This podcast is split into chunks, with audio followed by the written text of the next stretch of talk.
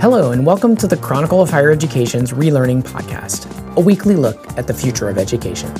I'm Jeff Young, an editor here. If you were to start a new university from scratch, how would you set it up? For Christine Ortiz, a dean at MIT, that question isn't hypothetical.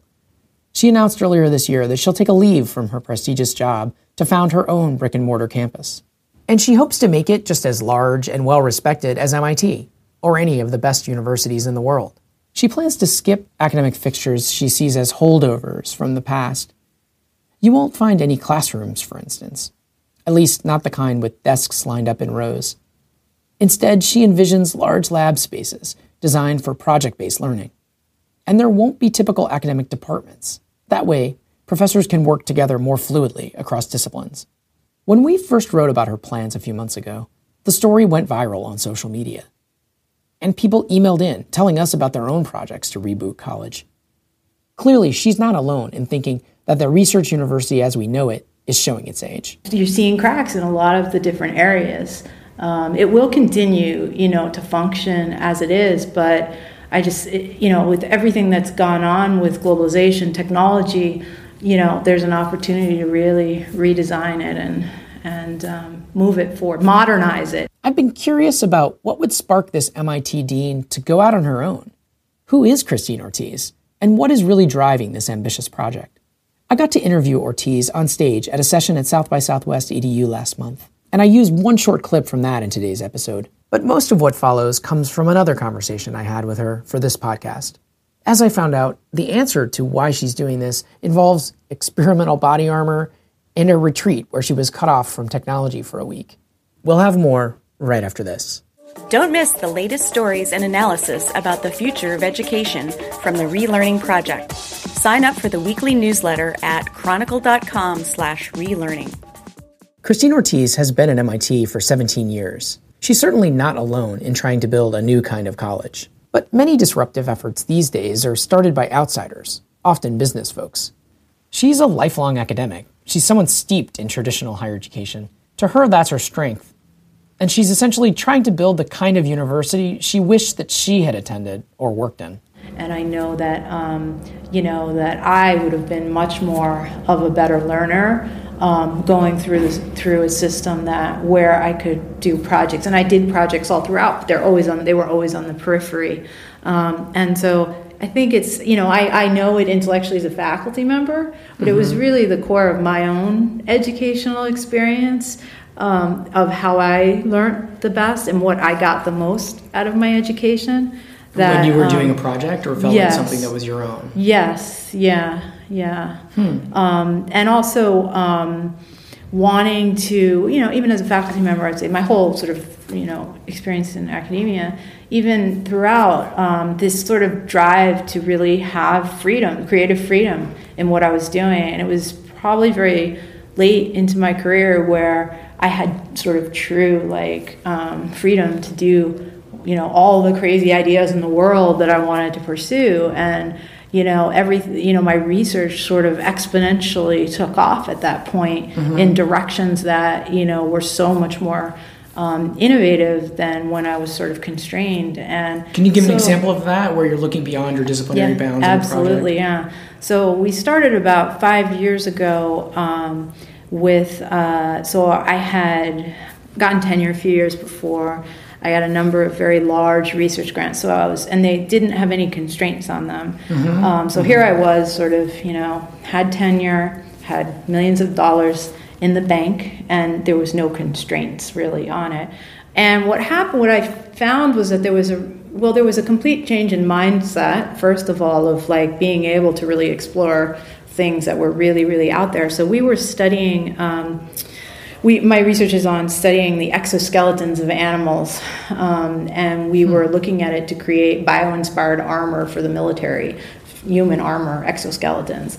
And at that point, what we were able to do was actually integrate architects into my research group. Mm. And like the whole thing sort of really took off doing sort of computational design hmm. of armor, 3D printing of like armor suits for soldiers, and um, just the fact of having, um, being able to fund uh, many. I mean, I've, I've had many students from different disciplines in my research group, but um, but in particular, putting some artists and architects into the mix because I always used to have science and engineers.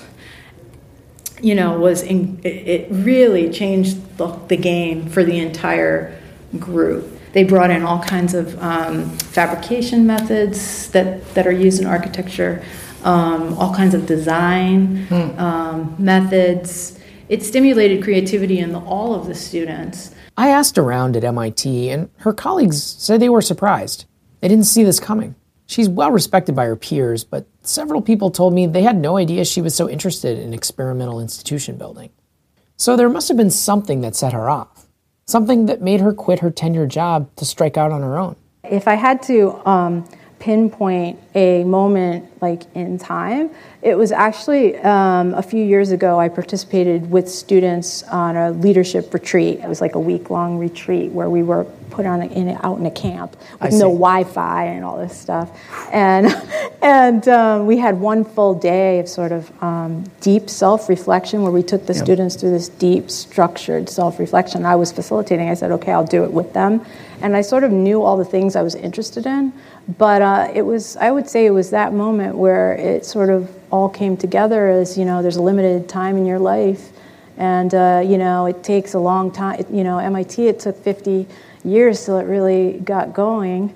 Um, and so i don't have too much longer on on uh, on earth. So i figured you know for the next rest of my life at least maybe we can get this going access is a driving force for ortiz she feels mit welcomed her and scholars from a range of backgrounds and she wants to make her new institution a quote, exemplar of diversity and inclusion. I asked her how she plans to do that, especially since other recent experiments have struggled with the access issue.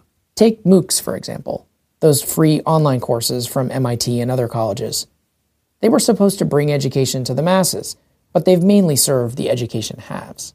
But Ortiz has some novel ideas for doing outreach through research there are opportunities for the research university to actually um, uh, go back and support the pipeline of students.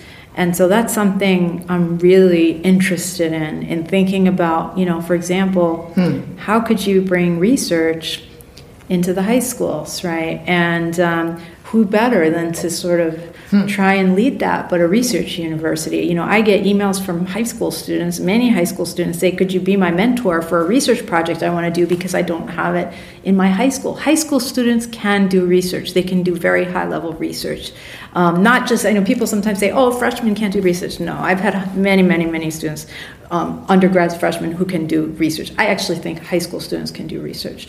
And so, you know, can we, you know, as one of the, the founding principles of access and being a societal platform, can we use our um, university to actually help the pipeline remotely, like with massive open online research projects or um, with remote mentoring, with you know, all kinds of things. Um, so it's not just wait yeah. and they will come, and, but That's just right. basically go go help. I would like to do high that. school students that are I would prepared. Like to, yes, I would like to have that as part, you know, part of the whole thing, and really explore how we can do that. You're tackling. I'm sure you'll have a lot of fans, but you're tackling very hard problems. Yeah, because yeah. these are systems that are you know, you, you, by starting your own, you're admitting yeah. that the, the, the, college system is not easy to, to change to pivot right. an existing college and, right. and then the K twelve is there's so many issues right. within within right. that. So, but I think there may be ways in the in the K twelve system, you know, to not. I mean, it, it, you're right to change the actual curriculum. Sure. Is very difficult, but there may be ways to engage them in continuous research projects outside of that curriculum. That's sort of what yeah, as a extracurricular. So that's sort of how I'm thinking of it right now. I mean, they're already taking MOOCs, but there's a huge drive I mm-hmm. think, for, you know, when I talk to prospective undergraduate students, that's like what's most exciting to them is the idea of coming to do research and to do projects. You know, that's actually the defining sort of thing in their mind when like at least the students that you know we're recruiting um, you know on their choice of sort of universities as i talked to other people about her project i realized something else the time just seems right to do something like this one provost at another college that I talked to, who, who's kind of looking around for his next job, says the idea of starting his own institution has actually occurred to him as well. And I don't think that would have been the case even just a couple years ago. Change is kind of in the air.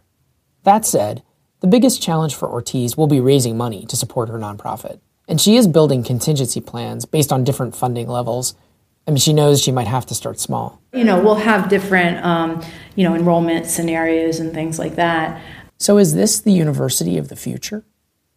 No lectures since so much is online now, a focus on projects, and just ignoring old disciplinary lines and trying to solve big problems? Will it take starting over from scratch to bring real change? Or is this all straying too far from the important traditions of the Academy? We'll be watching. This has been the Relearning Podcast. It's part of the Chronicle of Higher Education's coverage of innovation at colleges, and you can read our articles at chronicle.com/relearning. You can also find a link there to a video of Christine Ortiz talking about the plans for her university. If you like this podcast, take a moment to give it a rating on iTunes. Apparently, that helps others find the show. You can also follow us on Twitter at relearningedu or like our Facebook page. Today's show was produced by me, Jeff Young. Our theme music was by Jason Cadell. We'll be back next week with more stories about the new learning landscape.